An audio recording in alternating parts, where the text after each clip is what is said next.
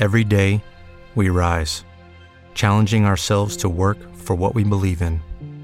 At U.S. Border Patrol, protecting our borders is more than a job, it's a calling.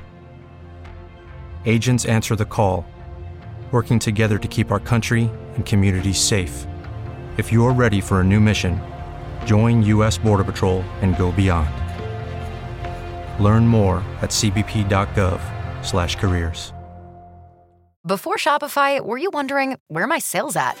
Now you're selling with Shopify, the global commerce platform supercharging your selling. You have no problem selling online, in person, on social media, and beyond. Gary, easy on the cha-ching. oh, sorry, but my Shopify sales are through the roof. Start selling with Shopify today and discover how millions of businesses around the world use Shopify to ignite their selling. Sign up for a $1 per month trial period at shopify.com slash listen. Shopify.com slash listen. Potrero. Potrero. Potrero. Potrero. Potrero. Potrero. Potrero. Potrero, dove tutto ha inizio. Potrero, dove tutto ha inizio, puntualmente, come sempre, presenti nella giornata di venerdì. Terza stella per l'Argentina, terzo episodio del nostro podcast, terza presenza consecutiva a titolare per Manolo Chirico. Ciao Manolo.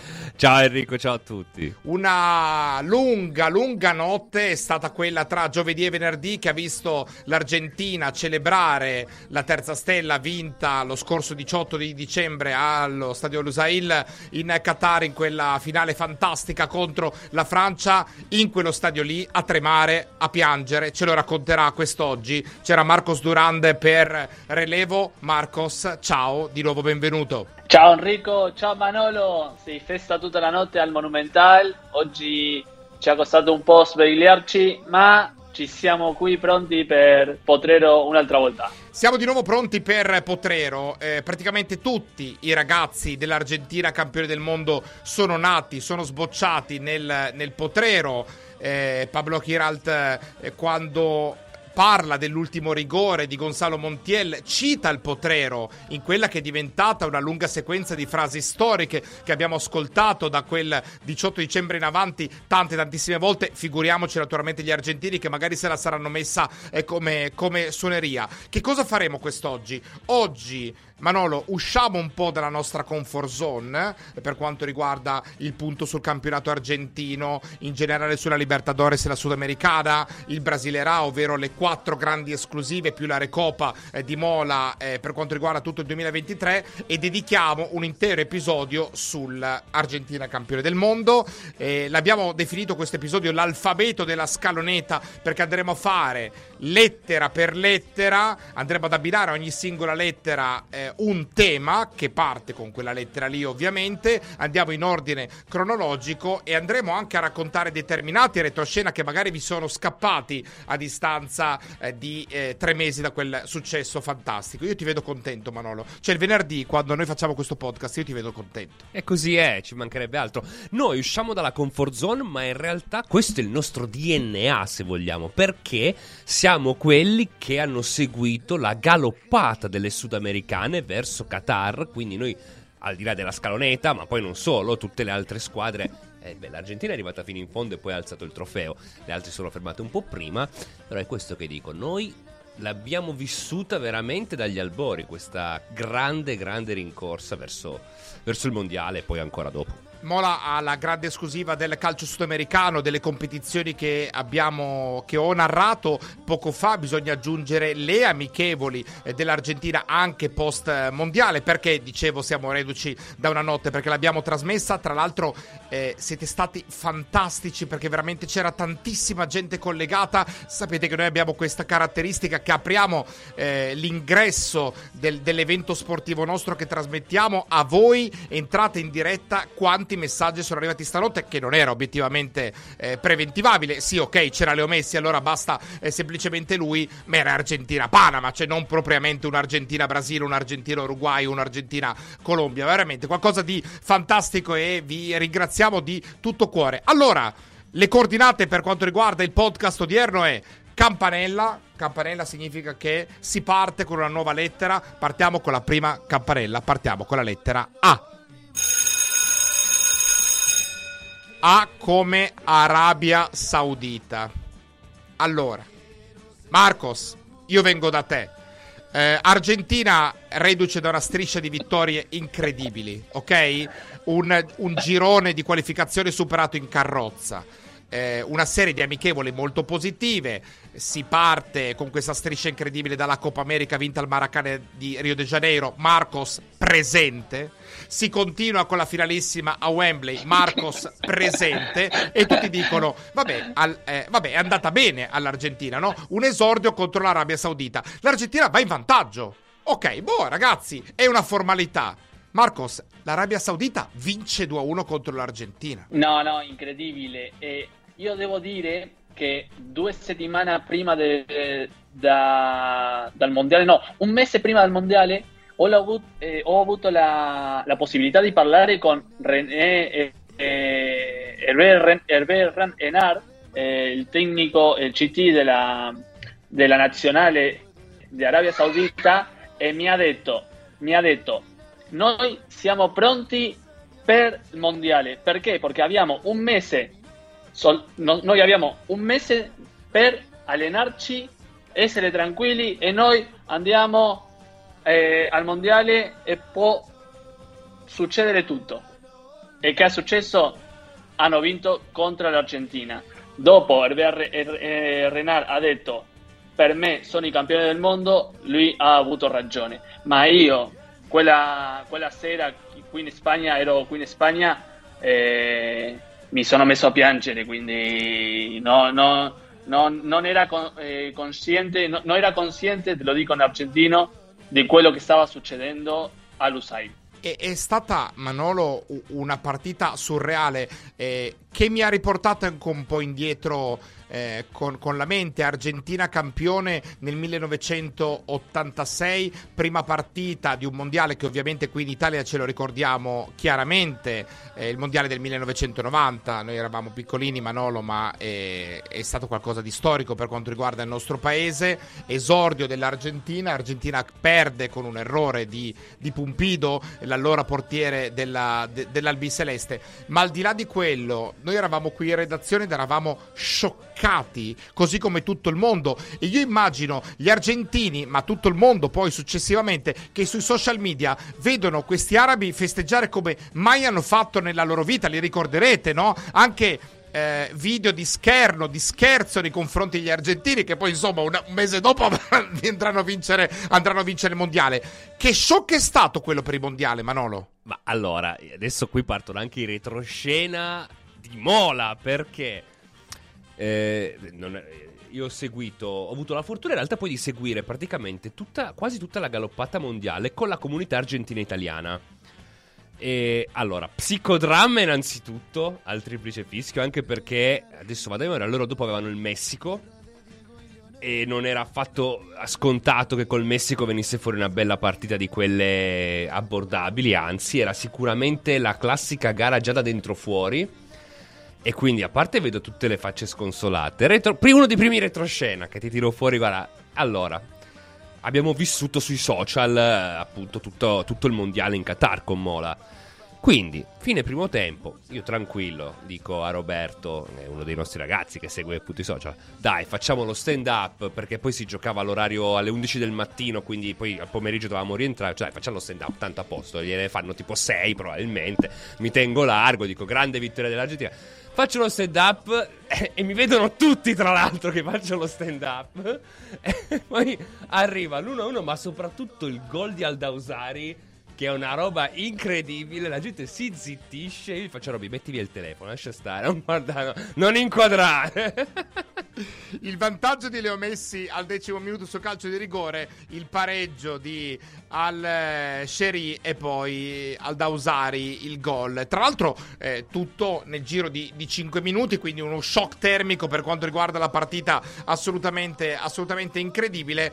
Ed è, voi direte, ma, ma come? A come Arabia Saudita partite? Sì, perché anche l'Argentina parte con una sconfitta e poi vedrete dove vorremmo arrivare quando arriveremo alla lettera Z. A come Arabia Saudita. B l'andiamo a scoprire insieme.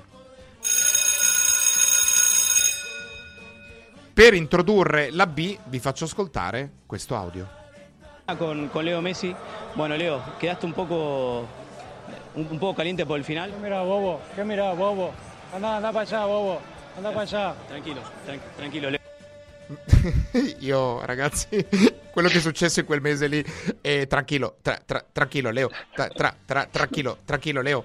Gastone Dul eh, era, in, era in diretta, arriva Leo Messi, eh, stiamo parlando dopo una delle partite più folli non del mondiale in Qatar, della storia dei mondiali. Argentina-Olanda.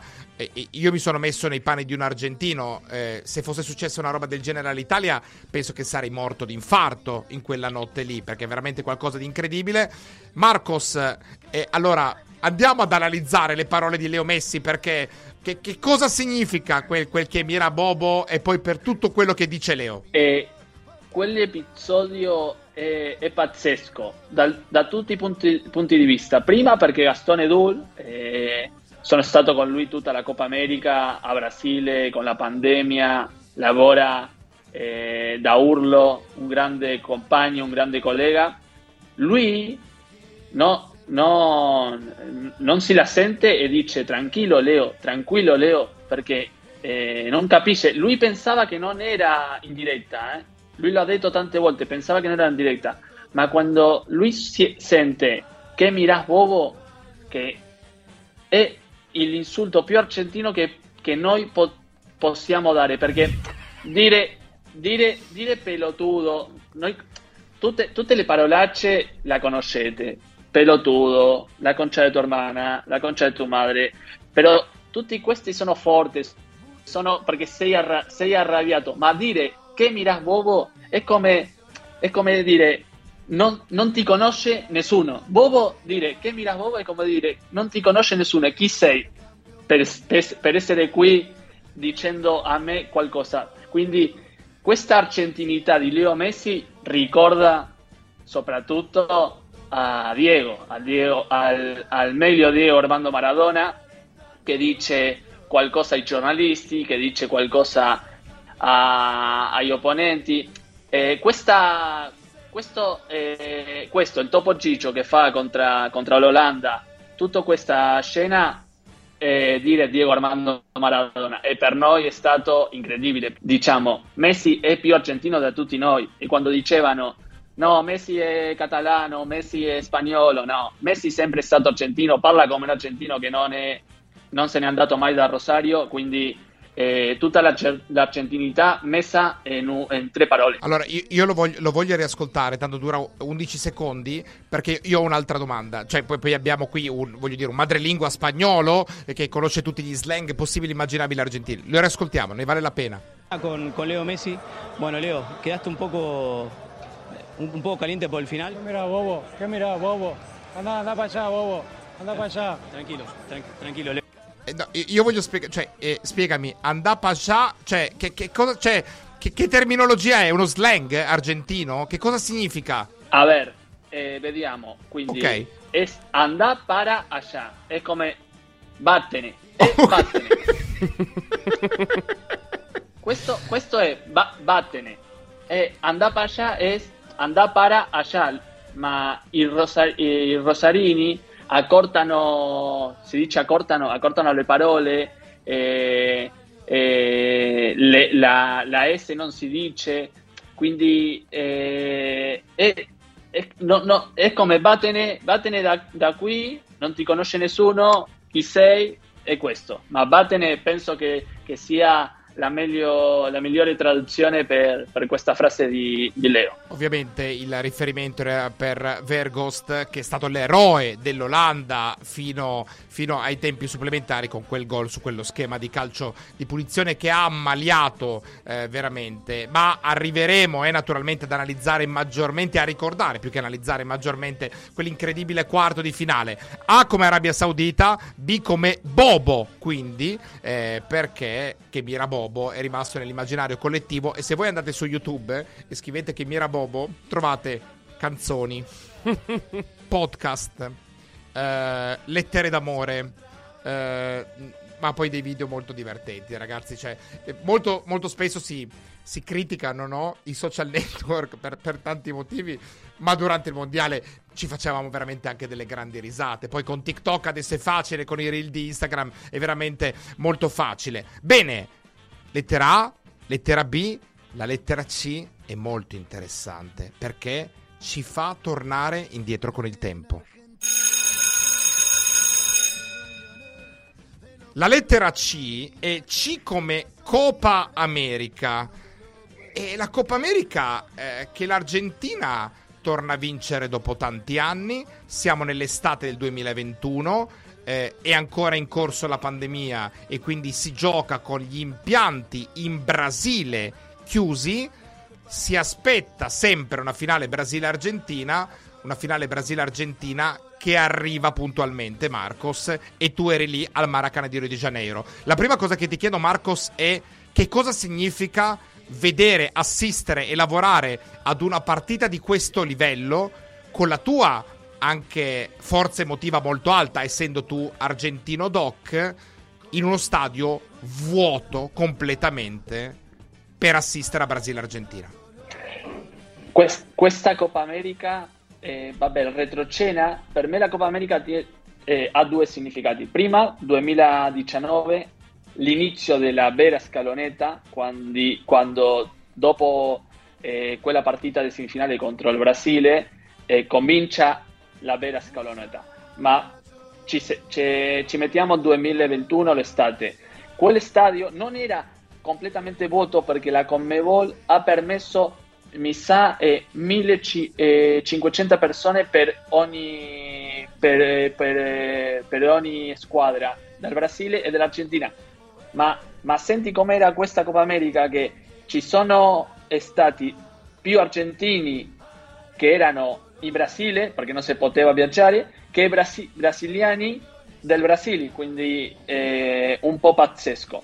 Ma il stadio era vuoto, io ho visto la partita, eh, ho urlato tanto col gol di Di Maria eh, eh, in, quel par- in, quella partita. Hai, hai, hai, urlato in tribuna stampa? Sì, sì, sì. No, no? sì, sì, sì, sì. sì, sì no, ma, ma, ho urlato, eh, ho gridato. Eh, in tribuna stampa ho un'aneddota con tre amici più impo- eh, importantissima dalla da partita di semifinali, ma penso che la possiamo eh, possiamo parlare dopo in un'altra lettera.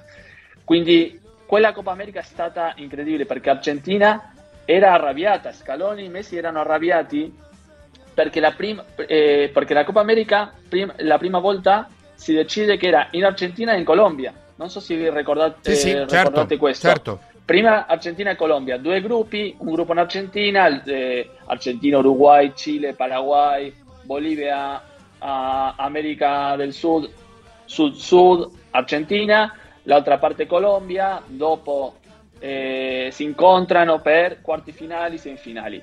Ma Argentina in pandemia male male male, Colombia in pandemia male male male, la Coppa America si pensa a non farla e come Vol dice cosa facciamo?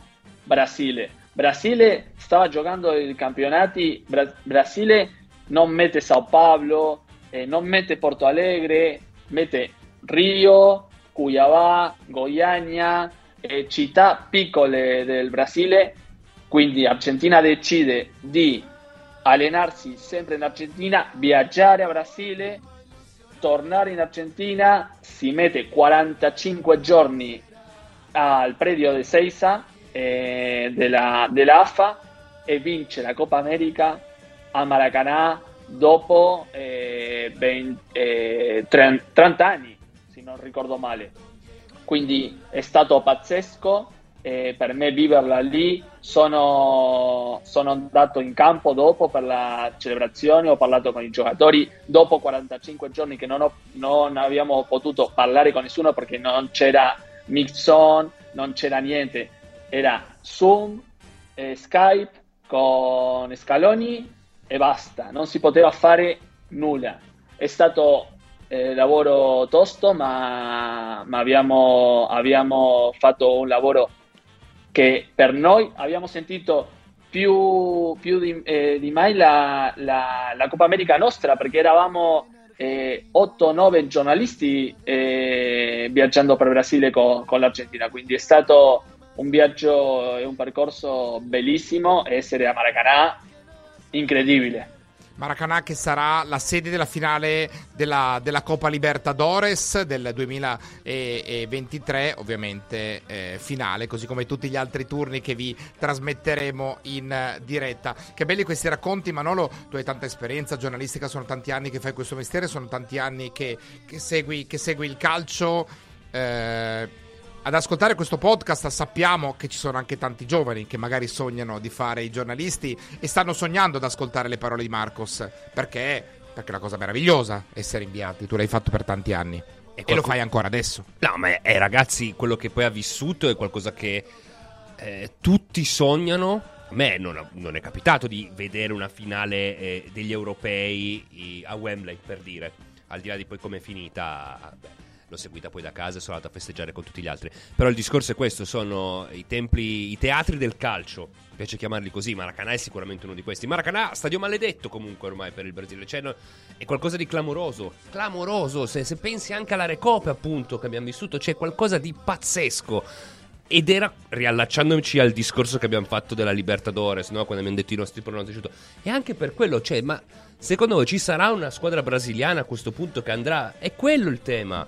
Cioè, ragazzi, è quello il tema. Esistono queste cose nel calcio ed è il bello del calcio. Quando poi le vivi al seguito, eh, di, di, quello che è la tua squadra, la tua passione, in questo caso la tua nazionale, nel caso appunto di Marcos, è tutto più amplificato. Se ci sono giovani che vogliono fare questo mestiere, è chiaro che noi diciamo sempre che è il mestiere più bello del mondo perché lo facciamo. È un mestiere che se non ti piace non puoi fare, io dico sempre perché è pesante, perché 45 giorni di ritiro praticamente se li ha fatti anche Marcos. Certo. Eh, lui non è che fa il calciatore nella vita. E questo però se ti piace, se davvero ti va di farlo, ti dà, ti dà qualcosa di diverso, di inspiegabile, davvero. Questa era la C come Copa America e passiamo alla D. E la D è la D di Dibu. Perché Dibu Martinez è uno dei due tre eroi più grandi del podio, dopo Leo Messi ovviamente, dopo Scaloni, o insieme a Leo Messi e Scaloni, sceglietelo voi, il gradino del podio, è l'eroe della parata su Colomuani, è l'eroe dei rigori, è l'eroe con quella parata, con quella uscita parata contro l'Australia, che non è da dimenticarsi, è l'eroe di, di tante cose. Ma Marcos, chi è Emiliano Dibu Martinez? Emiliano Dibu Martinez è nato a Mar del Plata, dove sono nato io, è un sognatore, perché Emiliano Dio Martinez sempre ha voluto essere nella nazionale, se n'è andato dall'Argentina giovane, non, non, ha fatto il suo debutto nella prima divisione d'Argentina, lui giocava nella giovanile di Independiente e se n'è andato all'Inghilterra, ha fatto... Eh, eh, un percorso a, in tante squadre eh, di Serie B in Inghilterra, Championship, eh, è stato in Spagna, nel Getafe. è un sognatore perché eh, mai, mai, come si dice da voi? Da noi si dice no ha tirato la toalla, no, no, no, non ha lasciato nulla nel percorso. Eh, sempre lo ha provato a, a non ha gettato la spugna. in italiano si dice eh, non ha gettato la spugna questo. E quindi è un sognatore e lui sempre eh, diceva ai suoi compagni io It is Ryan here and I have a question for you. What do you do when you win like are you a fist pumper a woohooer, a hand clapper, a high fiver. I kind of like the high five, but if you want to hone in on those winning moves, check out Chumba Casino. At ChumbaCasino.com, choose from hundreds of social casino style games for your chance to redeem serious cash prizes. There are new game releases weekly, plus free daily bonuses. So don't wait. Start having the most fun ever at ChumbaCasino.com. No purchase necessary. BGW. Void were prohibited by law. See terms and conditions. 18 plus. Io sarò il titolare della Nazionale Argentina. Io sarò il titolare della Nazionale Argentina. Il momento è arrivato dopo un po' di fortuna, ricordiamo quell'infortunio, no, quella positivo di, di Covid di Armani che ha, eh, ha permesso de- di essere lui eh, il portiere titolare nelle qualificazioni argentine. Dopo Coppa America, e questo è il retrocena che volevo parlarvi. Il primo gran momento di Divo Martinez è contro Colombia, semifinali Coppa America, stadio Mané Garrincha eh, di Brasilia, un stadio incredibile, vuoto, completamente vuoto.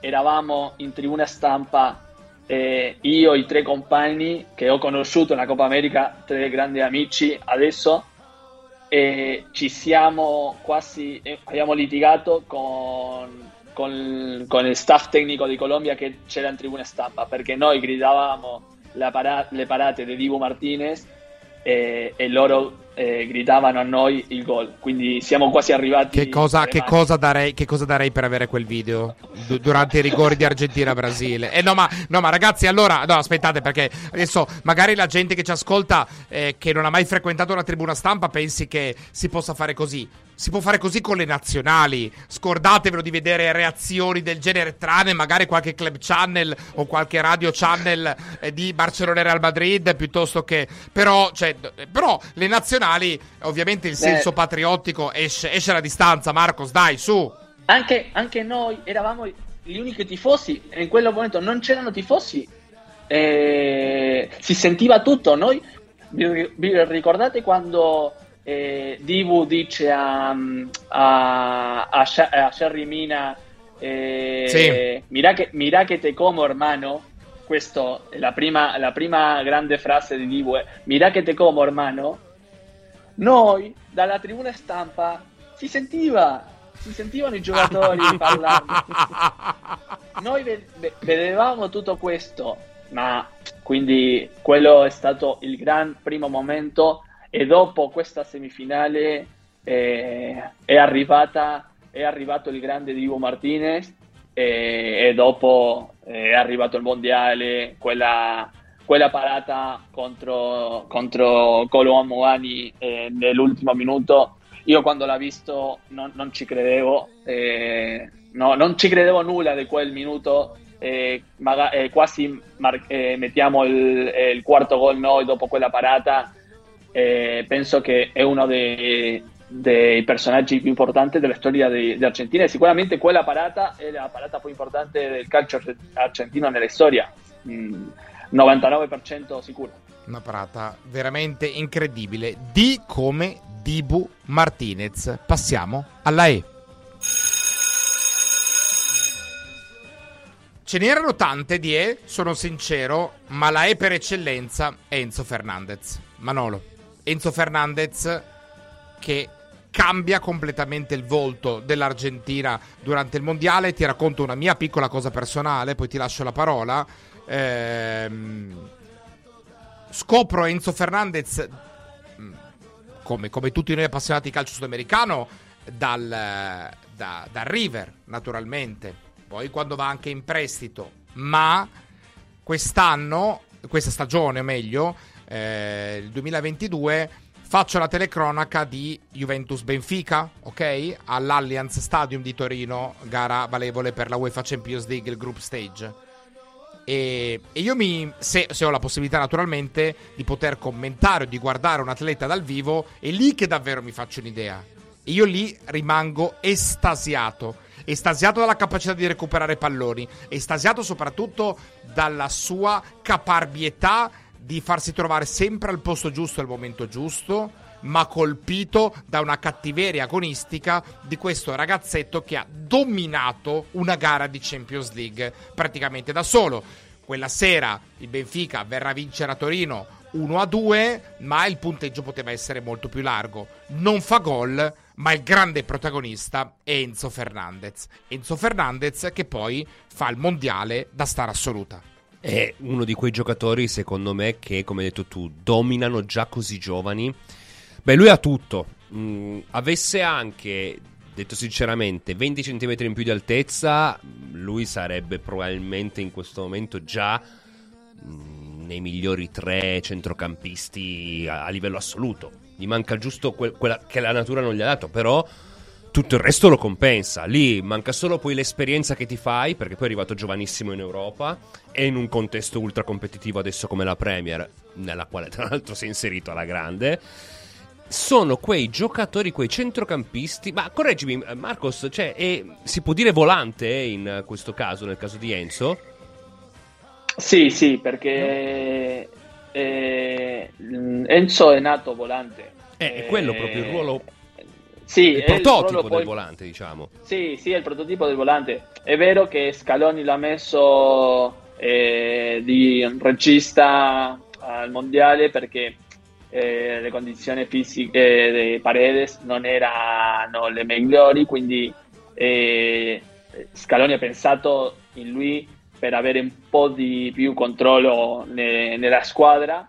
eh, è riuscito, eh, si, si- si è visto soprattutto le partite contro, contro, contro la Francia al primo tempo.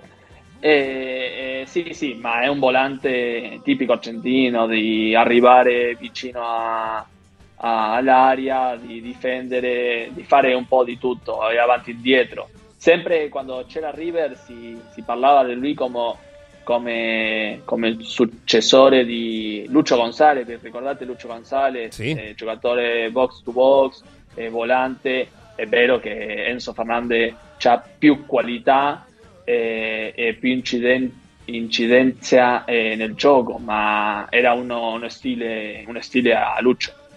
26 novembre 2022 segna anche il suo primo gol durante il mondiale, la rete del definitivo 2-0 contro il, il Messico. Poi entrerà, ehm, entrerà a far parte, sta- era già entrato a far parte del Benfica, una prima stagione straordinaria e poi a gennaio, post mondiale, dopo averlo visto, il Chelsea fatto toc toc. Ciao Benfica, qua- qua- quant'è qua la baracca? Qua- quanto viene? No, sono, sarebbero 121 milioni di euro. Va bene, d'accordo, eccoli qua sul piatto. Ed Enzo Fernandez è andato al Chelsea. Troppo presto? Troppo tardi?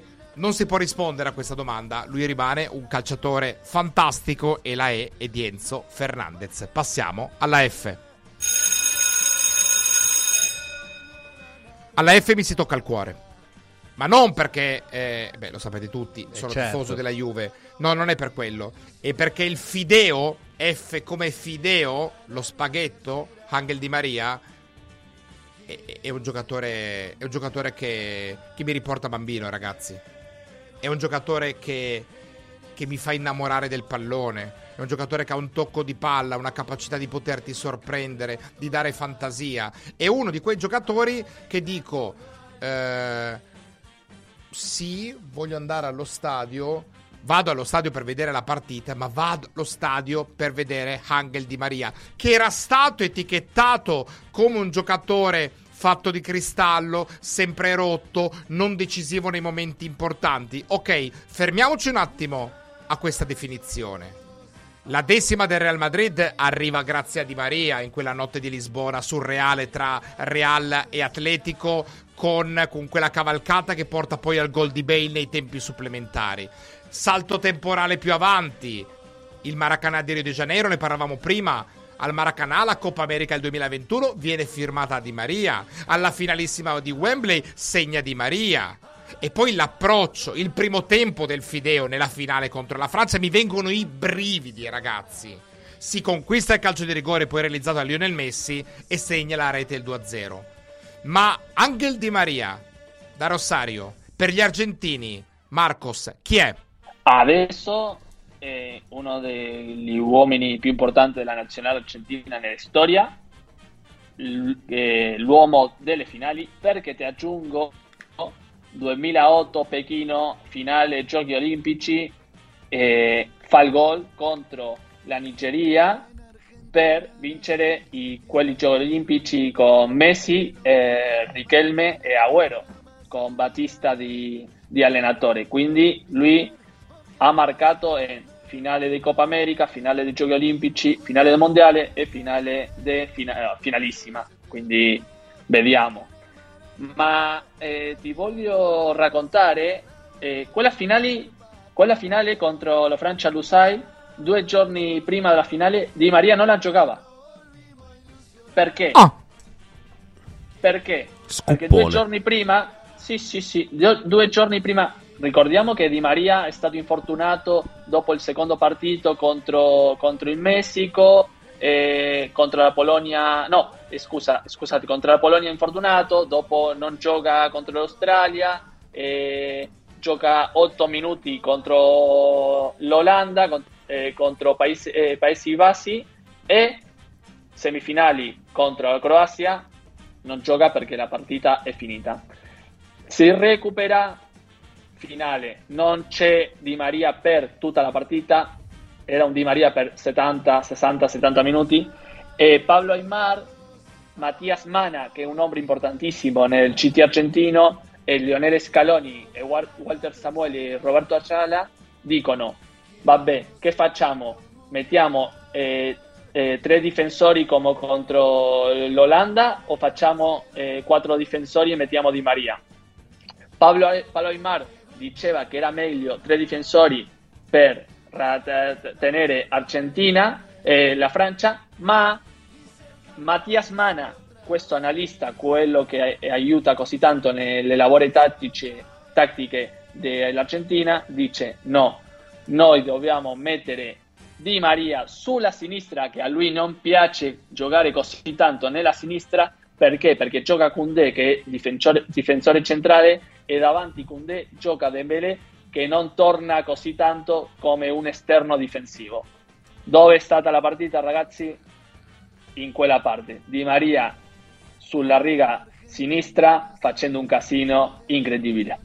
Casino incredibile, ha fatto impazzire tutti, poi Di Maria uscirà dal campo nel corso del secondo tempo e ci sono queste immagini struggenti della rimonta della Francia e che lui piange, poi, ha, poi, poi, si rialza, poi ripiange di nuovo, è distrutto. Eh, Fideo è, è, un giocatore immenso.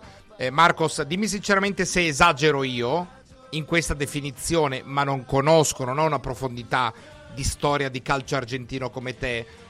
È corretto dire che di Maria sulla carta è il terzo barra quarto uomo più importante d'Argentina dal punto di vista calcistico, dietro ai due dei, Diego Armando Maradona e Lionel Messi, e forse dietro anche a Mario Kempes, o davanti a Mario Kempes, o pari a Mario Kempes.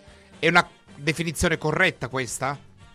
Sì, per me top 5 ovviamente eh, Maradona, Messi, eh, primi due e dopo Kempes ci sta anche eh, Passarella, eh, giocatore che conoscete voi certo. Eh, anche così tanto, quindi Passarella è un uomo importante per la nazionale argentina perché è l'unico giocatore che ha vinto eh, le, due, le, due, mondiali, se non ricordo male, è stato presente eh, due mondiali. Quindi per, per me se, che, io, che io abbia visto eh, è il è giocatore più importante della nazionale argentina dopo Lionel Messi, ma eh, sono fatti questi, no, non è per, per esperienza personale, sono fatti. È un dato di fatto. Questa era la F di Fideo, ci buttiamo nella G che è molto romantica. La G, la, G la, la inseriamo con questo audio. Es el penal soñado por cualquier pibe que arrancó a jugar en los baldíos, en el barrio, en la casa, en la vereda, en el pueblo, en la plaza. Y ese es Montiel. Somos todos Montiel, Gonzalo, vamos. Montiel al arco.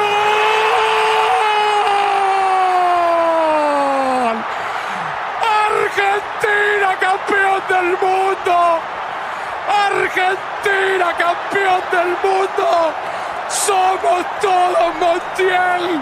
En esa ilusión de potrero. Somos campeones del mundo. Lágrimas eternas. Ya está. Se terminó. Argentina. Argentina es el nuevo campeón del mundo. Questa è la telecronaca originale di Pablo Giralt che eh, questo Somos Todos Montiel e questo racconto appassionato, meraviglioso. Poi io e te, Manolo, siamo telecronisti, facciamo questo mestiere e, e adesso vedo le tue braccia che hanno la, la pelle d'oca.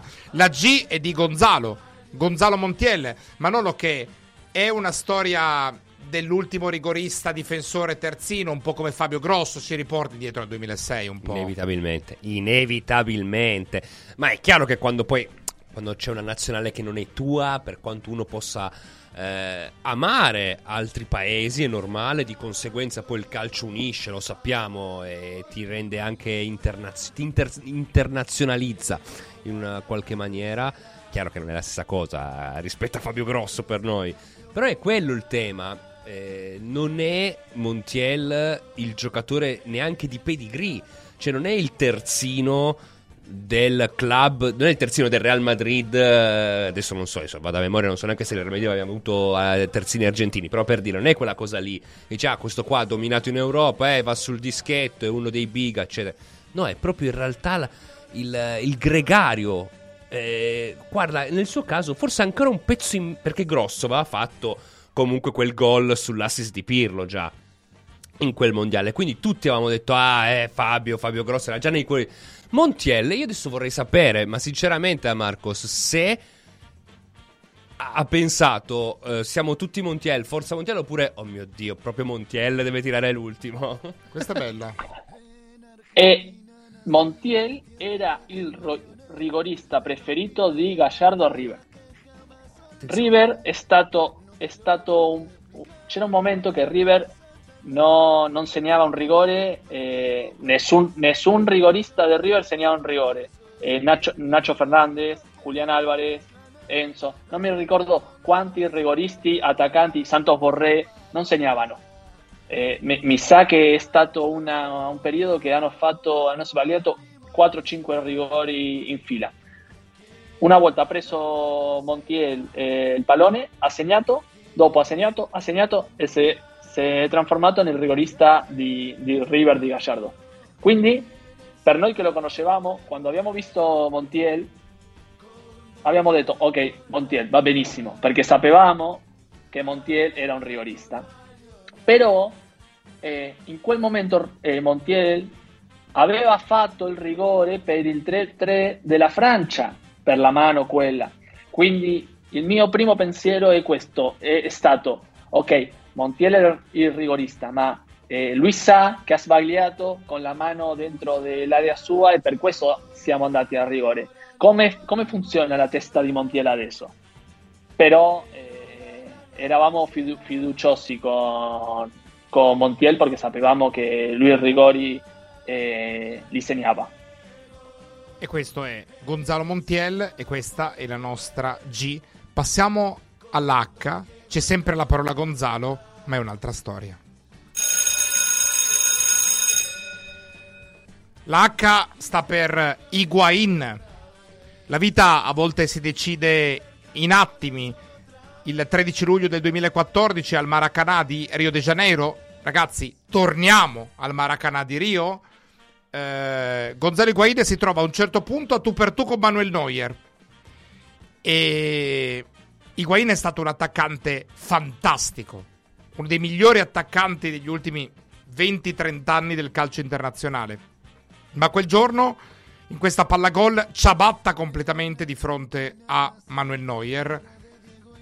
Manolo, la coppa poi scapperà perché andrà alla Germania con i gol nei tempi supplementari di Mario Götze e viene anche Gonzalo, anche e soprattutto il Pipa Pipita Gonzalo Higuain viene indicato come uno di coloro che hanno fatto perdere il mondiale all'Argentina. Sono quelle situazioni che secondo me non, non, stanno né in cielo né in terra, nel senso che la delusione è sempre pesante e ci sta e lo capisco. Il tema è un altro però secondo me.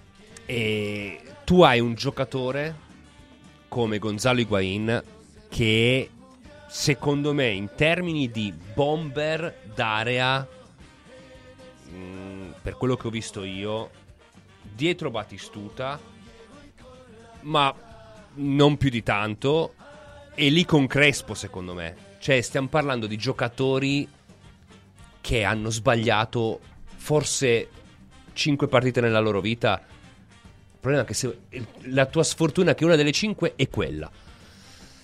Però no, non è, non, non è, mai giusto secondo me e poi torneremo perché ci sono altre perso- altri ragazzi, come lo stesso abbiamo già un po' nominato Colomoni, non si può, non si può dire così, non si può puntare il dito secondo me in una finale dire lui è uno di quelli che ci ha fatto perdere, ma esattamente come lo fai con i vincitori non lo fai, non è giusto che lo fai con, uh, quando perdi, ecco insomma. Gonzalo Higuain eh, si è ritirato, si è ritirato piangendo pochi mesi fa a, a, Miami, ha scritto pagine di calcio internazionale fantastiche con la maglia eh, in Europa del Real Madrid, del Napoli e della, e della, Juventus, toccando delle vette incredibili, segnando una barcata di gol impressionanti, ma quello è un gol sbagliato che purtroppo pesa ancora sulle sue spalle, perché un conto è diventare campioni del mondo, un altro conto è sfiorare quella Coppa del Mondo e non andarsela a prendere. Questa era la H, la I è un'altra storia ancora. I come illuminazione. Marcos, siamo nel primo tempo del quarto di finale tra Argentina e Olanda e Leo Messi trova un varco di luce per Nahuel Molina che solamente lui vede. Che cos'è quel passaggio? no, no, quel passaggio possiamo dire che tanti gol definiscono Lionel Messi, ma quel passaggio che soltanto lui vede è, è una cosa è, è un riassunto di, di, quello che significa Lionel Messi per il calcio. Sempre, io, io, sempre quando parlo di Messi sempre dico lo stesso per me la grande differenza di Leo Messi con gli altri va bene l'attacco, va bene la tecnica, va bene eh, il, il, suo piede mancino, ma è che lui vede le, tutte le giocate due secondi prima di tutti. Sempre. Per me questa è la grande differenza e quella giocata l'ha visto. Mettere la palla tra i piedi di quel giocatore olandese, non mi ricordo chi, era, chi è in questo momento, e no, soltanto lo, lo, vede lui. È anche una decisione tattica incredibile di Scaloni perché mette a Nahuel Molina sulla destra, eh, il carrilero lungo, giocatore lungo a destra e segna il primo gol dell'Argentina contro, contro l'Olanda in una partita tosta, tosta. Per me la miglior partita d'Argentina nel mondiale. Un, eh, un, varco di luce l'ho definito perché, perché, perché trova un corridoio sensazionale, trova una palla incredibile. Eh, bello che nei vari film del With the Lucky Land slots, you can get lucky just about anywhere. This is your captain speaking. Uh, we've got clear runway and the weather's fine, but we're just going to circle up here a while and uh, get lucky. No, no, nothing like that. It's just these cash prizes add up quick. So I suggest you sit back, keep your tray table upright, and start getting lucky. Play for free at LuckyLandSlots.com. Are you feeling lucky? No purchase necessary. Void where prohibited by law. 18 plus terms and conditions apply. See website for details. Step into the world of power, loyalty and luck. I'm going to make him an offer he can't refuse. With family, cannolis, and spins mean everything. Now, you want to get mixed up in the family business. Introducing The Godfather at Choppacasino.com. Test your luck in the shadowy world of The Godfather slot. Someday, I will call upon you to do a service for me. Play The Godfather now at Choppacasino.com. Welcome to the family. VGW Group. No purchase necessary. Void where prohibited by law. See terms and conditions. 18 plus. Mondiale in Qatar sia dato il giusto spazio a quel pallone che non è un gol diretto di Lionel Messi. Lionel Messi che ha segnato eh, l'altra notte contro Panama il suo ottocentesimo gol da professionista ed ha raggiunto quota 99 gol con la maglia dell'Argentina. Probabilmente arriverà al centesimo nella prossima amichevole, molto semplice, una formalità contro Curaçao, ma quell'assist lì è una cosa tanto, tanto, tanto bella. Questa era la I di illuminazione. La J sta per Julian, Julian Alvarez eh, il ragno aragna che Manolo Chirico il 30 marzo del 2022 si mette le cuffie e racconta in diretta in esclusiva per l'Italia il primo gol di Julian con la maglia della selezione. Eh beh, questa è una bella, bella reminiscenza perché effettivamente ne commentiamo tante di partite, però poi su queste piccole cose che restano. E anche in quel caso lì io ricordo un'azione corale pazzesca dell'Argentina, forse Marcos ha più memoria fotografica in questo, perché poi sai, vivendo le partite in tempo reale è più difficile, secondo me, poi andare a memoria a ritroso se non le hai un po' riviste, mentre magari sai, quando sei più con calma che devi raccontare scrivendo eh, la partita, allora magari la ricordi anche un po' meglio. E ricordo che iniziano a fare questi tocchi con sempre Messi protagonista entrano praticamente in area lui si ritrova però una seconda palla perché non era per lui il pallone. All'inizio non la colpisce bene, poi ancora lì rimane sulla sfera, calcia forte e la mette in fondo al sacco. E, e il giovinotto che dimostra che nel gruppo ci può stare. E se guardi il mondiale è chiaro che ci può stare come. Julian Alvarez, Marcos che ha scalzato durante il mondiale Lautaro Martinez. Non è propriamente una cosa semplice.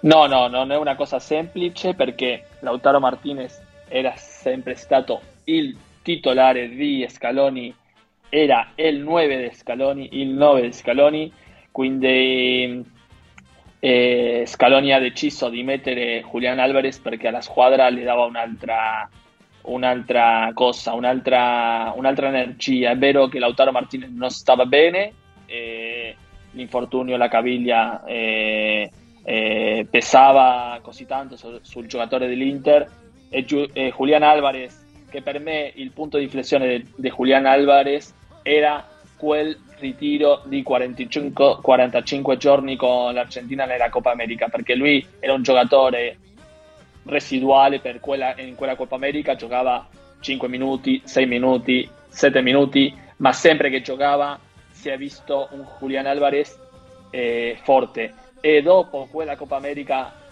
ha spaccato tutto in River e noi, chi di noi pensava che arrivare, eh, arriveresse, non so se si dice così, devo migliorare i miei tempi verbali. No, sei perfetto, eh, si, si, capisce perfettamente. Eh, al Manchester City per giocare tante partite dei titolari e fare gol, quindi giocatore incredibile.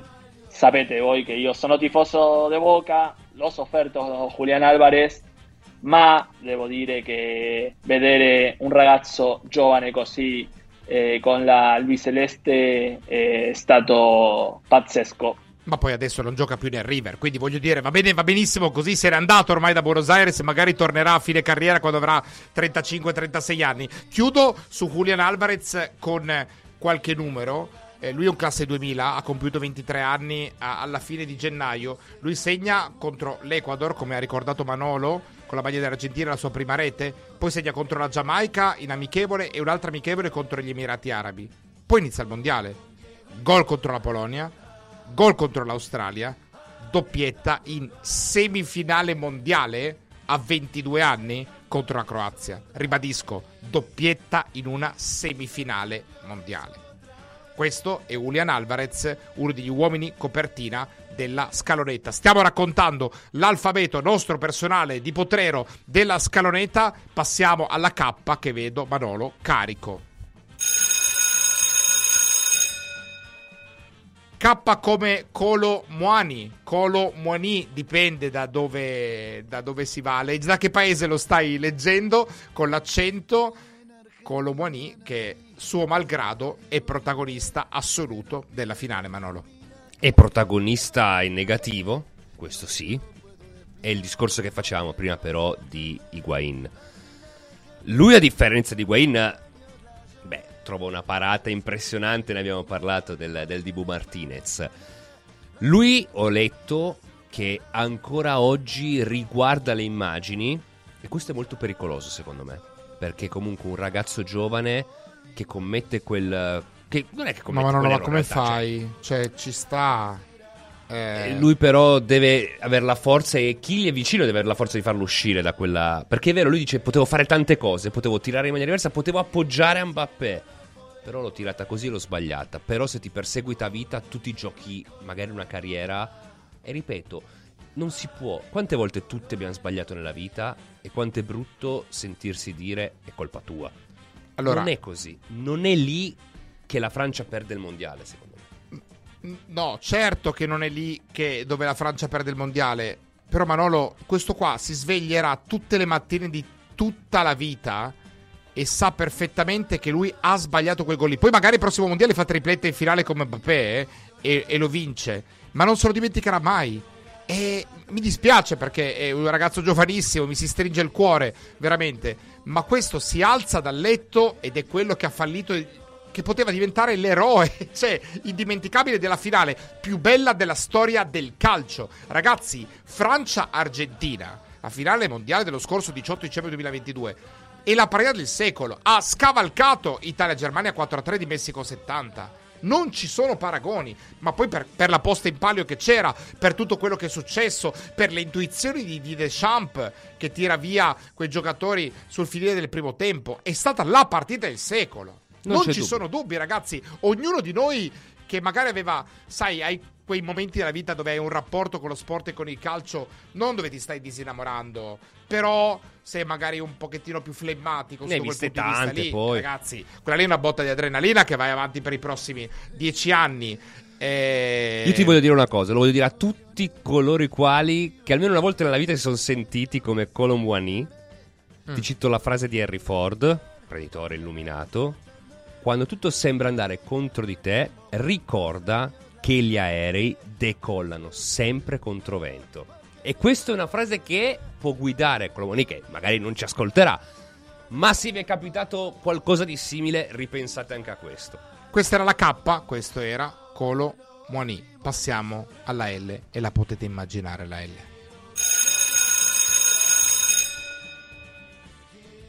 La L di Leo. La L di Lionel. Messi. Eh, dovremmo farci una serie, chiaramente, su Messi. Ehm, siamo in difficoltà a parlare di Messi dopo quello che ha fatto in carriera. Perché, perché la domanda è da dove partiamo?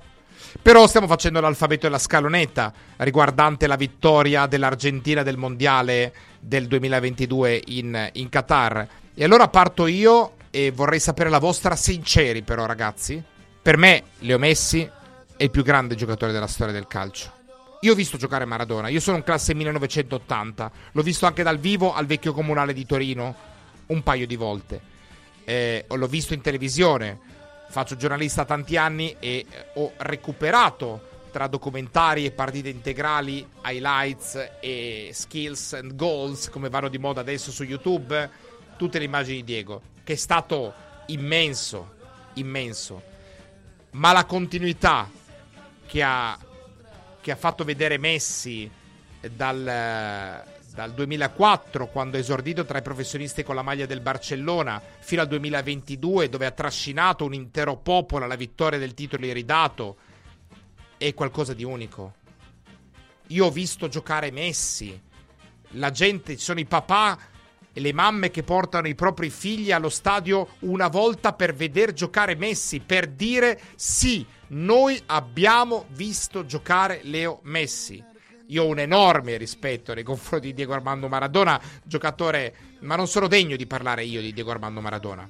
Ma per me Messi, dopo la vittoria in Qatar, a 35 anni, l'ha superato e per me Leo Messi è il più grande giocatore della storia del calcio. Marcos. Eh, sono d'accordo, eh, io eh, non verrò un giocatore più grande di Lionel Messi, ho 30, ho 30 anni, quindi eh, sono sicuro di questo, perché chi sa un po' di calcio, che ha visto un po' di calcio, può vedere che, che quello che fa Messi no- non è, no- è impossibile da imparare, quindi eh, deve essere eh, da- dal potrero, eh, non ci sono più potrero come prima, eh, non ci sono più ragazzi che giocano 5-6 ore al giorno al ca- a calcio, quindi per me è impossibile che, eh, vedere uno come Messi. Eh, io ho, eh, sono stato fortunato, ho visto Messi eh, tante volte dal vivo, prima quando vivevo a Malaga, che l'ho visto con il Barcellona qualche volta, dopo con la nazionale argentina. Quello che si sente quando vedi lui, eh, voi lo sapete che dal campo eh, non è lo stesso che la televisione, perché dal campo non è così veloce il gioco, ma quando vedi Messi pensi che stai guardando la partita sulla televisione perché eh, le botte arrivano ma no, non lo cacciano Messi, è incredibile. E per me questo eh, riassume tutto. Eh, Messi è il miglior giocatore che abbiamo visto e che verremo eh, noi e i nostri figli sicuramente. Manolo, secca anche per te, Messi è più grande della storia? eh, lo so che è difficile, lo so che è difficile. Mettiamola così, di sicuro di quelli che ho visto io sì e non, come dice Marcos, non ne vedrò uno più grande. Questo è sicuro. Sul resto... Io faccio, faccio sempre fatica perché contestualizzo molto con ciò che c'è attorno e tutto. Però sì, io che non ho visto realmente Maradona perché ero troppo piccolo, ti dico assolutamente è il più forte che abbia mai visto, non ne vedrò mai uno più forte di lui. Ma per distacco. Questo era Leo Messi, il più grande, uno dei più grandi decidetelo anche voi perché ognuno ha la sua considerazione personale, questa era ovviamente la sua L. La M, la M la sentite in sottofondo perché la M di Muchachos, Marcos. Muchachos. Come te la cavi con il canto, Marcos? Canti bene? No, non canto bene, ma la, eh, le canzoni di, di, cancia, come noi diciamo, si cantano male. No, no, no non serve cantarle bene. Quindi, muchacho, per noi, eh, non, non, so, quando esco con i miei amici argentini eh, di sera, eh, magari ci mettiamo a cantare muchacho mezzo la discoteca. Eh, questo è l'Argentina, questo è, è, è l'argentinismo che, che, abbiamo e questa canzone, è, come diciamo, ha unito, ha unito, ha unito tutte le, le tifoserie perché eh, la nazionale non è come Boca, come River, come, come i club. Eh, la nazionale eh, le canzoni della nazionale è sempre stata, è stata la stessa, la di Vamos, vamos, Argentina. Vamos, Quindi vamos, no. Eh, non, è, no, no, non, ave, non, avevamo una canzone così forte. Questa dei Muchachos che si è inventata un tifoso eh, prima di una partita di qualificazione contro la Bolivia. Eh, l'ha cantata Teis Sports con, con l'amico Matti Pelliccioni eh, è diventata virale grazie a social network, come dicevi prima, grazie a TikTok, a Instagram. E niente, dopo le hanno chiesto a Messi qual era la sua canzone preferita da, dalla tifoseria, ha detto Muchachos, eh, da Muchachos a Qatar, eh, è stato il mondiale eh, a Qatar, ma sembrava Argentina perché dopo la prima partita contro l'Arabia Saudita l'Arabia Saudita, tutta, tutti i tifosi argentini si sono messi dietro, dietro eh, un lato de, dello, stadio, ah, dello, stadio, e hanno cominciato a cantare. Eh, è stato incredibile questa canzone. E questa canzone ci accompagna anche per questo terzo episodio. Ribadisco, la continuerete a sentire fino alla fine del nostro, della nostra puntata, il nostro podcast perché è tanto tanto bella e ci ricorda quel, quel mese di dicembre di quel mondiale e di quel canto fantastico di un paese meraviglioso che amiamo molto come l'Argentina. Questa è la MM di Muchachos. N come Nicolás, Nicolás Otamendi, uno dei 35enni dell'Albiceleste, uno dei senatori insieme al Fideo e insieme alla Pulga. Chi è Nicola Sotamendi per l'Argentina, Manolo? Bah, per l'Argentina è sicuramente un baluardo difensivo perché si è spesso detto delle varie nazionali sudamericane che dietro mh, più o meno, davanti grandissima qualità, dietro un po' meno. No, lui invece poi si è rivelato un difensore roccioso, un difensore anche intelligente dal punto di vista tattico. In generale, però ti posso dire che dopo questo mondiale è un idolo. Perché io sono uno di quelli che non, la- non lo criticherà mai mai l'ha criticato per, quella, mm, no, per, per la pernacchia, insomma, no, per, eh, per le smorfie dopo la vittoria ai rigori con, eh, con l'Olanda. È giusto, ci sta, e non ha esagerato. Ti dico, mm, mi ha riportato una, una spensieratezza, una leggerezza che nel calcio un po' manca. Guarda, forse addirittura poteva fare. Ti ricordi la pernacchia alla Batantuono? Sì. Hai presente? Eh, No, anche- allora anche guarda, guarda qui, qui io ho litigato con i miei amici. Sono sincero. Ho litigato con i miei amici e, oppure per tutte le cose che ho letto sui social media. E facciamo un attimo, riavvolgiamo il filo rapidamente. Ci sono i- il gesto di scherno dei giocatori dell'Argentina nel cerchio di centrocampo dopo l'ultimo rigore di Lautaro Martinez che batte l'Olanda. Ok, vi la ricordate quell'immagine? C'è quel fermo immagine che sui social media è stata la foto per 24-48 ore. Ragazzi, giocare a pallone non è come giocare con le Barbie. Non è come fare del bricolage. Eh, quella, quella reazione lì ci sta. Perché in palio c'è una cosa gigantesca per la quale ognuno dal potrero piuttosto che dal campetto di Amsterdam, Rotterdam per quanto riguarda l'Olanda sogna andare in una semifinale mondiale. Il livello di tensione è altissimo. Ribadisco, non è giocare, non è attaccare le figurine sull'album Panini. C'è in palio una semifinale mondiale. Noi non sappiamo tutto, tutta la carica emotiva che c'è stata, o meglio, la sappiamo, possiamo immaginarla avendola guardata in televisione. E quindi, evidentemente, si sono mandati talmente a fanculo durante quella partita lì, talmente stuzzicati, che quello fa parte del gioco del calcio. Basta. È un dato di fatto. E tutti no, tutti a fare le verginelle, no? Tutti a fare i fighetti. Eh no, però, ma non è sport, eh. Dai ragazzi, ma basta, per favore. Ma chiunque che abbia giocato a pallone lo sa perfettamente, ma qualsiasi sport f- che fa parte del gioco. Marcos, voglio sapere la tua.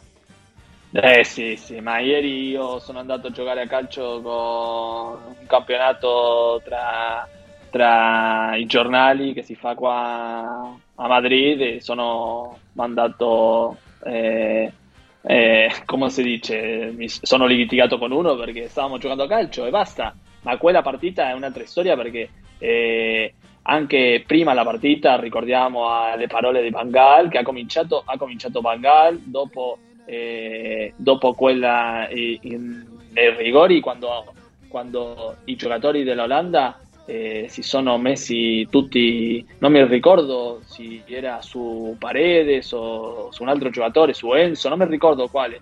Quindi eh, il calcio è così ragazzi non è tennis questo non è golf eh, che ci sono le regole eh, esatte il calcio Qua, questo si può fare, anche si può fare quello che ha fatto il Dibu Martinez nella finale. Al- altro idolo.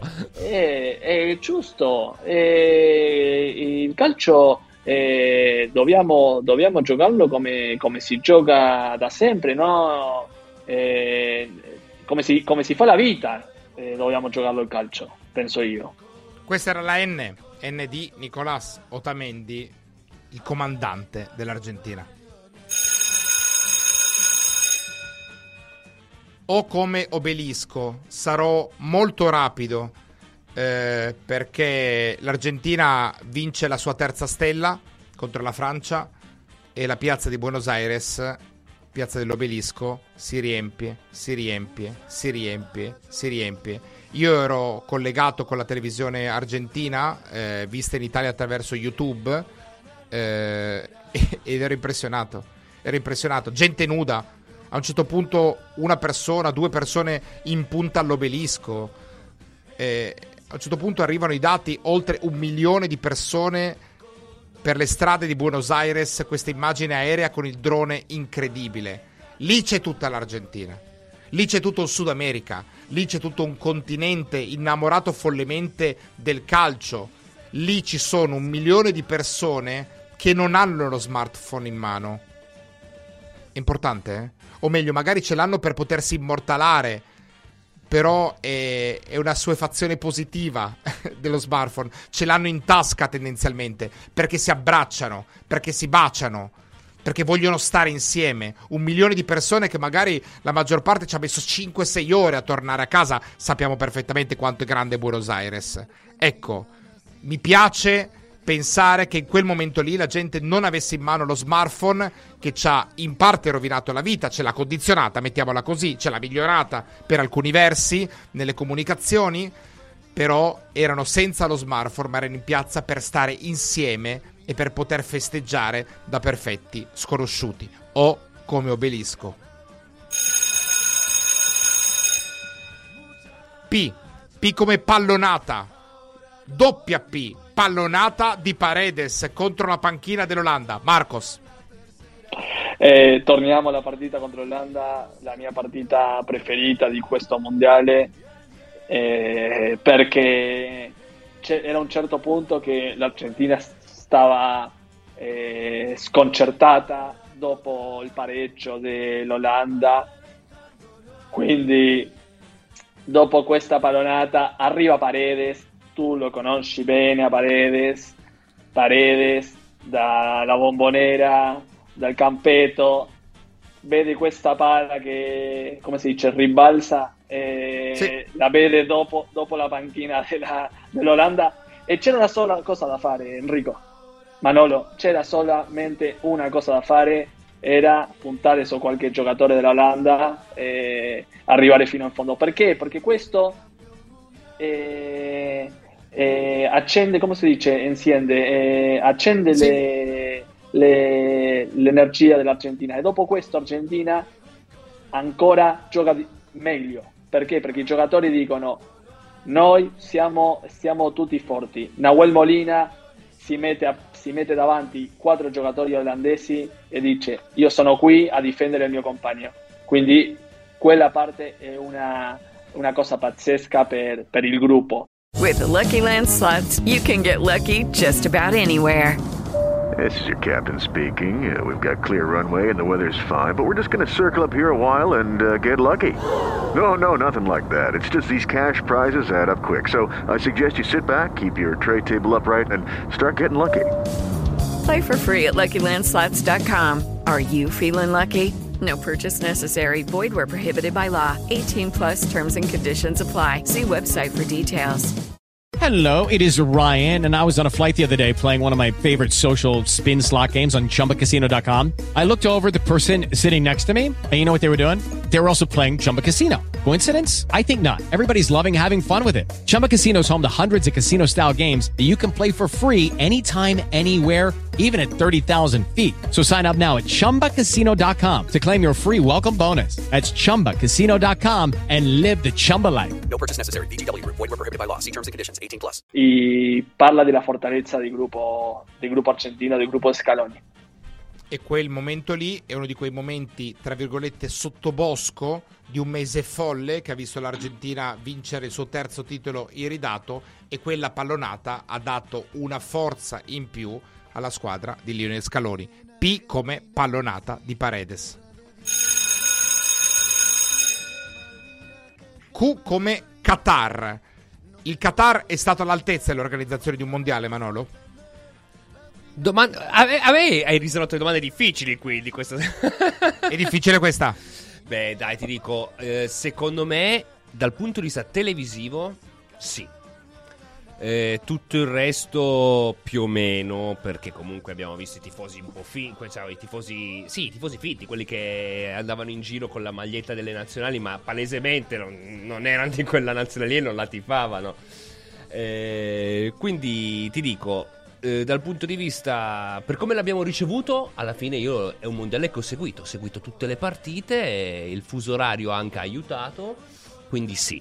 Il resto, un po' così, così cos'ha. Sul Qatar, retroscena mio, ogni volta che ci ripenso e rivedo quella bandiera, però ripenso al- da bambino quando giocavo a, a un gioco, a un, gio- a un noto gioco di calcio per computer.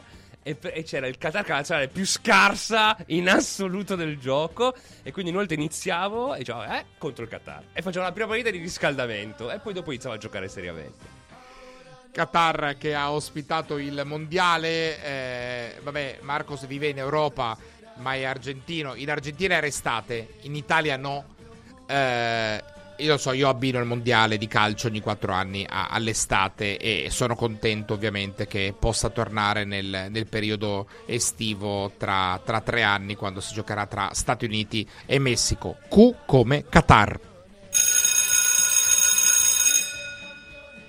R come Rodrigo. Don Rodrigo De Paul, il guardiaspalle, the bodyguard di Lionel Messi e di tutta la nazionale argentina. Perché Rodrigo De Paul, Marcos, è stato così importante per questa squadra?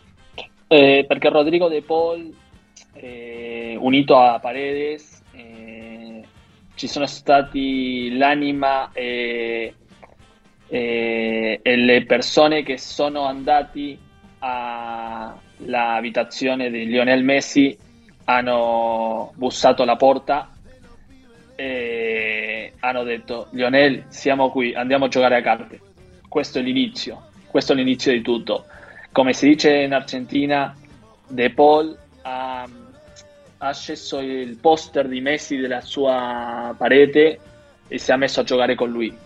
Perché per De Paul, per Paredes, Messi era l'idolo, anche per Alvarez, Enzo, ok? Ma De Paul Paredes hanno vissuto eh, tutto, la- tutto il, il percorso, non sono stati chiamati perché magari eh, il cambio generazionale è stato un po' lento, ma loro sono, sono amici di Messi.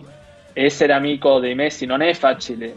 Es- eh, eh, il, il personaggio di Paul è incredibile per il gruppo perché ha fatto che eh, ha- ha- ha, mm, il, il fatto di, di essere l'enlace, come si dice, il nexo, Sì. nexo tra Messi, Di Maria, Otamendi e i giovani è stato De Paul per come è come persona, per come è come giocatore. Dopo sul campo è tutto merito di Scaloni.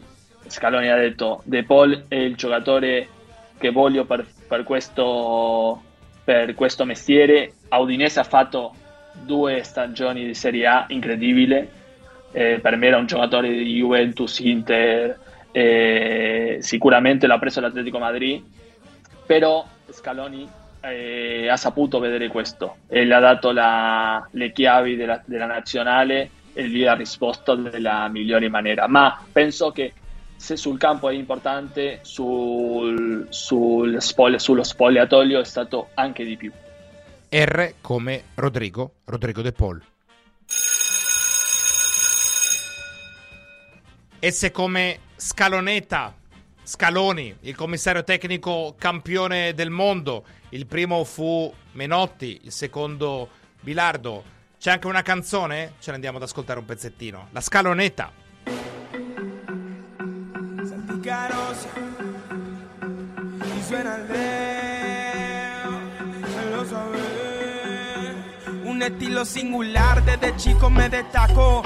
Querían bajar, me tocan y tiro tacos. Le voy a pegar, ya tengo en la mira el arco. La voy a clavar con puntería de un franco. Para ir a Qatar, estuve un tiempo en el banco. Me voy a jugar del otro lado del charco. A cualquier lugar, siempre en la celeste y blanco. Para representar a los míos mientras dan.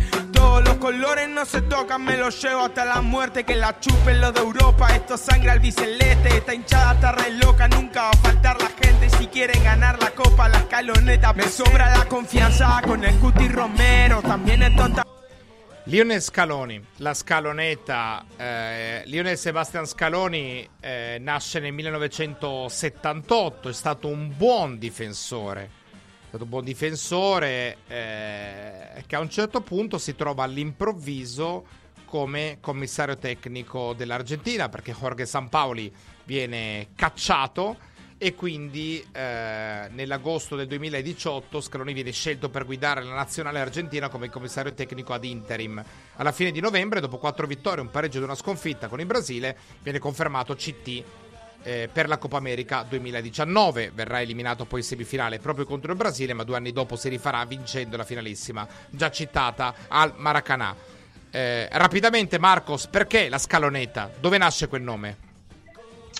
La scaloneta nasce, non so dove nasce, eh, i tifosi parlano della scaloneta, eh, Scaloni è stato criticato da tante, tanti giornalisti, tanti tifosi, tanti colleghi, questo è incredibile, lui mai una, una parola eh, sull'altra, ieri finisce al Monumental con sui, sui giocatori e i tifosi cantando la scaloneta la puta che lo pariò la scaloneta la puta che lo pariò perché a lui non le piace il soprannome della scaloneta per la sua squadra ma l'ha accettato perché non ha no, no, non, non, ci sono non c'è una maniera di dire no. Ma ma per, per, me Scaloni, io, io, ho avuto la fortuna di intervistare Scaloni eh, 2020 e, e ho, io ho pensato che, che Scaloni era un, un, commissario tecnico incredibile perché? Perché aveva le cose chiare e, e non voleva, non voleva eh, eh, un'altra cosa che il miglior per, per l'Argentina e per i suoi giocatori. Quindi per me è stato una decisione intelli- intelligente di Tapia. S come scalonetta, Lionel Scaloni. T come 3, la tripletta in una finale di un mondiale che poi diventa poker con il rigore nella lotteria finale di Kylian Mbappé, un extraterrestre, un giocatore incredibile Kylian Mbappé fa tre gol nella finale mondiale, Manolo Chirico, e non alza la coppa. Beh, questo è incredibile e ci ridà la misura di quella finale che abbiamo detto, la migliore della storia eh, dei mondiali, de- della storia del calcio in generale. Ti do un retroscena. Io sono abbastanza famoso, chi mi conosce, per essere quello che si alza e si perde i gol. Io te lo giuro, quando le guardo a casa. Infatti, meno male quando fa, cioè, da telecronista non posso alzarmi, infatti, eh, meno male. ma ti sei, ti, sei al, ti sei, alzato durante la finale? Ma, io, sono finale andato, io, io, sono andato, io sono andato, ma, ma ti dico, eh, allora, erano davvero attorno appunto all'ottantesimo e io mi sono alzato un attimo, ma un attimo, è stato un attimo, ragazzi ma li ho, sono andato in bagno, li ho persi tutti e due. È incredibile. Io sono no, tornato e mi ho scritto in chat. Ma, ma raga, cos'è successo? Marcos, cos'è successo? Ma adesso ci facciamo possibile. un podcast io e te. Basta, Marcos, ma lasciamo stare. Ma non, ma non meriti niente, Manolo. Ragazzi, ma meno male eh. che durante la telecronaca non ti puoi alzare. Beh, cioè, voglio dire, di cosa parliamo? Possiamo dirla ma, che in realtà è merito finale... mio se la, è la più grande finale del mondo. Perché no, se non mi fossi Manolo, alzato. Una finale ogni quattro anni, una finale. ma che devi fare? Eh, ho capito, è andata così. Eh, devo andare in bagno, l'ho detto. Eh, sono andato. Tre, tre gol di Kylian Mbappé. Eh, tra l'altro già campione del mondo perché quattro anni prima in Russia segna tra l'altro anche nella finale di, del mondiale contro la Croazia eh, un gol nel, nel 4-2 ma Mbappé non vince la finale perché la vince alla fine la scaloneta con l'ultimo rigore di Gonzalo Montiel T come 3 U come urlo. L'urlo di Lautaro Martinez dopo l'ultimo rigore contro l'Olanda, un urlo liberatorio. Noi in Italia pensiamo alla parola urlo, ci viene in mente Tardelli del 1982, non è quell'urlo lì del, del, grande Marco Tardelli, ma è un urlo liberatorio di un giocatore che durante il mondiale è stato in difficoltà. È stato in difficoltà clamorosa Lautaro Martinez Lautaro Martinez, io ti dico, e so che su questo non siamo molto d'accordo, eh, però il mondiale un po' ce l'ha detto, fatica a esserci nei momenti in cui devi fare la differenza davvero. E in questo caso è andata così. Tra l'altro, però, sempre tornando alla comunità argentina, eravamo lì eh, con la comunità argentina e italiana, io sciaguratamente mi giro verso uno dei, dei, dei, dei tifosi, faccio, faccio tranquillo. Quando questo mi ha guardato come per dire se non lo segna ti ammazzo. E probabilmente nelle condizioni in cui era questo qui lo avrebbe fatto. Quindi io. C'era anche Francesco quella volta lì, ve lo può confermare. Vabbè, ragazzi, io avevo pensato, ok, è capitata la volta in cui man hai trovato quello sbagliato e hai sbagliato tu. Mamma mia, sono stati momenti di gelo per me. E alla fine Lautaro Martinez, il toro, attaccante dell'Inter, grande attaccante. Io non sono d'accordo con te perché per me è un grandissimo attaccante e avrà ancora tanti anni per dimostrare anche nelle finali, anche nei momenti decisivi quanto è rilevante. È un, una punta fantastica che è vero che magari non ha brillato durante il mondiale, ma lui intanto è campione del mondo e ha partecipato alla traiettoria dell'Argentina in maniera determinante. U come urlo di Lautaro Martinez. V come Vergine di Tilcara. Vuoi raccontare perché Marcos, la Vergine di Tilcara, è importante nel nostro alfabeto della scaloneta? La promessa della Vergine di Tilcara, eh, Tapia è andato a chiedere prima della Coppa America, da solo. Non ha detto nessuno, eh, niente a nessuno. E dopo ha vinto e è andato un'altra volta e ha chiesto per, la, per il mondiale perché eh, come, come, si dice in Italia? Scaramanzia? Sì scaramanzia essere... bravissimo. Scaramanzia. Scarama... eh, scaramanzia. Quindi in Argentina siamo così siamo come vabbè siamo mezzi italiani quindi eh, Italia Argentina in questo senso eh, lo stesso. E tutti fanno promesse. Voi non potete eh, eh, arrivare a capire quanti tatuaggi si, han, si, sono fatti la gente per, per, il mondiale, per la Coppa America, per ecco, tutto. Qualcosina abbiamo visto. Io, io, io, nessuno perché a me non piacciono, ma tutte queste promesse e, e andare alla, alla Virgen de Tilcara, qualcuno fa il Cammino di Santiago, ha detto che viaggi in Spagna per fare il Cammino di Santiago da da Barcellona a Santiago, eh, un altro va alla Vergine di, di, Luján in Argentina che è molto famosa, quindi ognuno ha, la sua Vergine, ha la sua promessa, i suoi tatuaggi eh, e tutti, tutti chiedono, chiedono per, eh, per, per, per essere campione del mondo. Per me eh, lo stesso io, io, penso che non arriverò alla Virgine di Tilcara, ma so, conosco a Chiqui Tapia, l'ho visto una, qualche volta e sempre parla di, di, questo e per lui è molto importante e anche per, per la nazionale argentina è importantissimo. È molto importante e noi l'abbiamo messo nel nostro alfabeto della scaloneta, la Virgen de Tilcara, alla lettera V. W, W e W eh, sia nel nome che nel cognome Wout Weghorst, il quasi eroe dell'Olanda e ancora siamo nei quarti di finale. Pazzesco, povero ragazzo, from zero to hero. To zero, perché poi cioè, tu passi da essere il, in quel momento un eroe e finisce tutto. E per un'incomprensione subisci il dissing di Messi davanti a tutti cioè ma tu chi sei? Come ti ho spiegato prima Marco. E in realtà pure spiegato che ma, boh, in realtà solo stringere la mano e riconoscere che Messi è un fenomeno, perché poi era probabilmente anche, adesso guardando l'età, ci sta che sia, tra virgolette, non idolo, però nel senso, il calciatore no, di riferimento, che sia tutto.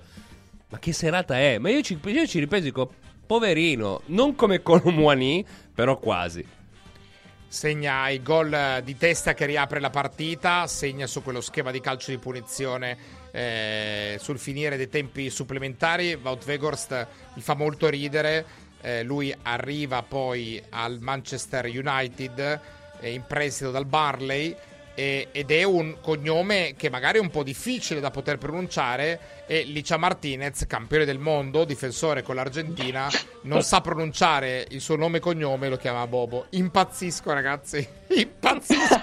questo, qui, questo qui viene chiamato Bobo da Licia Martinez. Passami la palla, Bobo. Veramente mi manda nel, nel, nell'iperuranio. W come Vegorst, eroe fino ad un certo punto dell'Olanda.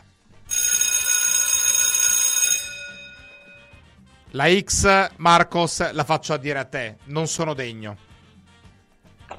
Seneises, vabbè, è stato difficile trovare per l'ex eh, eh, una parola.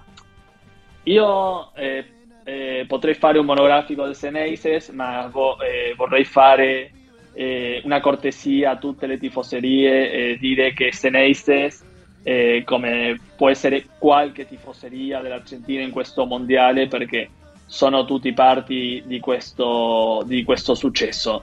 Eh, gli argentini viaggiano così troppo, eh, voi avete sentito, avete visto 40.000, 40.000 persone all'Usail nella finale, eh, semifinale, tan- tanti viaggi.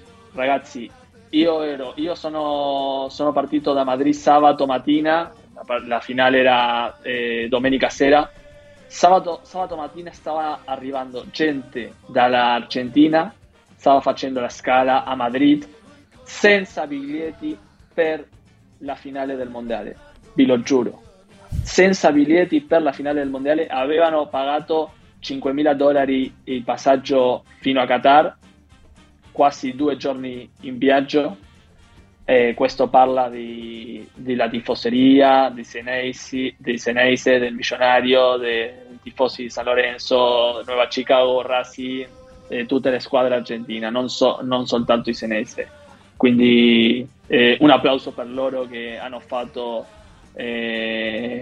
una, un viaggio così grande per, per andare a vedere la nazionale argentina a Qatar perché, perché lì si è fatta la storia, prima non lo si poteva sapere e, e, hanno avuto ragione perché non c'è prezzo per poter vincere la tua per poter veder vincere la tua nazionale dal vivo meglio. C'è prezzo ma lo, lo, digerisci meglio anche se molto alto perché poi alla fine è andata bene con un'enorme sofferenza con Marcos che avrà perso 4-5 kg solamente in quei 140-150 minuti di partita è perché l'Argentina alla fine è campione del mondo e se no noi non staremmo facendo questo terzo episodio di Potrero l'alfabeto della scaloneta X come Xeneses Bocca Y come Gerbamate, Marcos, torno da te. Perché? Perché tu lo bevi tutti i giorni. Sì, sì, sì, il mate si beve. Eh, a me piace eh, bere il mate in compagnia perché il mate è un segno di compagnia, di amicizia, di arrivare a un posto che ti dicono mm, hacemos unos mate, querés un mate? Eh, quindi eh, voi, eh, tu Enrico, eh, hai vissuto con tanti argentini durante la tua carriera eh, come giornalista, viaggiando, ti hanno fatto assaggiare il mate? Sì, sì, ma io ti, ti dirò di più, eh, ti dico una cosa che neanche tu sai, a casa mia il mate si beve, sai perché? Si beve tutti, sì, si beve tutti i eh, giorni. Tutti i giorni no, ma si beve molto spesso, perché? Perché la, la, sorella di mia mamma, che non sto scherzando, di nome faceva, è, è mancata buonanima, faceva Stella, mm-hmm. eh, ha sposato Luis, mio zio Luis, argentino del quartiere Florida, che, eh, e quindi vanno a vivere a Buenos Aires. Eh, danno alla luce eh, Andrés, il loro unico, unico figlio, primogenito, e, e, loro una volta ogni due anni venivano a fare Natale da noi, no? E quindi loro, eh, tutti e tre, avevano sempre il mate in mano. Andres aveva 5-6 anni, ha 5 anni eh, più, più di me, e quando io avevo 6-7 anni ero incuriosito da questo oggetto che in Italia e in Europa non vedevamo e inizio a, a, berlo a piccoli goccini e poi ogni due anni quando arrivava fino a che non ce ne porta uno in casa all'età mia di 8-9 anni e, e mi, piaceva, mi piaceva quel gusto amaro mi piaceva quel come giustamente lui mi ha detto Enrico bevilo come vuoi, ci sono varie tipologie di mate, ma non mettere mai lo zucchero, perché non si mette lo zucchero, me lo confermi? Non si mette lo zucchero nel non mate. si mette lo zucchero. Non no, si no. non si mette lo zucchero e quindi ce l'ho qui in redazione eh, ancora il mate che mi aveva regalato lui la, la bombicia e la calabassa che mi aveva, mi aveva regalato ehm, ed è, ed è un, un gesto di condivisione come l'hai detto tu uno strumento molto bello molto argentino e uruguayo corretto? Sì, sì, sì, sì, argentino, uruguayo, eh, anche, anche eh, gli uruguayani dicono che il mate è uruguayo, bueno, questa, questa è lo stesso di sempre, ma parlando come parlavamo prima di, di De Paul, De Paul scher- scherzava sempre dicendo che Messi non, save- non sa- non fa- non sapeva fare mate eh, buoni. Eh, ed- e ha detto l'altra volta in un'intervista che ha imparato, quindi sempre eh, ci- eh, prende in giro Messi con, con queste cose e parla dell'amicizia e parla di condividere e parla di come si scherza in un, in un gruppo eh, eh, come, come l'Argentina. Poi ci sono, ci sono dei, dei, eh, dei- degli strumenti, delle, delle calabassa di, di Bobicia eh, anche molto care, ho visto. Nel senso Sì, che ci sì, sono quelle intarsiate che puoi mettere la tua, mm, il- le tue lettere, no? lo puoi personalizzare. Io Sì, ho condiviso tanti anni eh, con gli argentini quando lavoravo alla Juve, Carlos Tevez, il Fideo Di Maria, Paredes, Dybala, Bentancur. Bentancur è uno che senza mate non l'ho mai visto in nessun viaggio no. e aveva un mate intarsiato con i nomi dei suoi figli e di, e di sua moglie, quindi c'è una personalizzazione. Y come Gerba Mate e poi arriviamo all'ultimo. La Z chiude l'alfabeto della scaloneta e mh, non è una novità che la Z chiude l'alfabeto. E, e chiudiamo con un segno del destino, Marcos. Parto ovviamente da te perché sinistra, mancino, come si dice in spagnolo? Hello, it is Ryan, and I was on a flight the other day playing one of my favorite social spin slot games on chumbacasino.com. I looked over the person sitting next to me, and you know what they were doing? They were also playing Chumba Casino. Coincidence? I think not. Everybody's loving having fun with it. Chumba Casino is home to hundreds of casino style games that you can play for free anytime, anywhere, even at 30,000 feet. So sign up now at chumbacasino.com to claim your free welcome bonus. That's chumbacasino.com and live the Chumba life. No purchase necessary. Group. Void prohibited by law. See terms and conditions. 18 plus. Purchase new wiper blades from O'Reilly Auto Parts today and we'll install them for free. See better and drive safer with O'Reilly Auto Parts. o'reilly Auto Parts. Zurda, zurda, perché noi di argentini la, eh, la Z non la diciamo così bene. Zurda, zurda, eh, il segno di identità de- dei bravi giocatori, di Kempes, di Maradona e di Messi. I tre campioni del mondo del 78, dell'86 e del 2022. Tre giocatori diversi. Kempes con questi capelli lunghi al vento, questo giocatore bomber meraviglioso. Diego e Diego, Leo e Leo, lo sappiamo, non dobbiamo aggiungere altre cose. E Surda chiude il nostro alfabeto della scaloneta. Siamo rimasti 90 minuti più recupero come al solito insieme. Questo era il terzo episodio di Potrero. Grazie Manolo Chirico. Grazie, grazie a voi. Grazie Marcos, grazie, ti abbiamo fatto fare di nuovo un tuffo all'indietro di tre mesi in quello che è stato il mese tra i più belli della tua vita, perché lo so. grazie Enrico, grazie Manolo, piacere. Questa era Potrero, Potrero torna venerdì prossimo. Grazie, ciao. Potrero. Potrero. Potrero! Potrero. Potrero. Potrero. Potrero. Potrero, dove tutto ha inizio.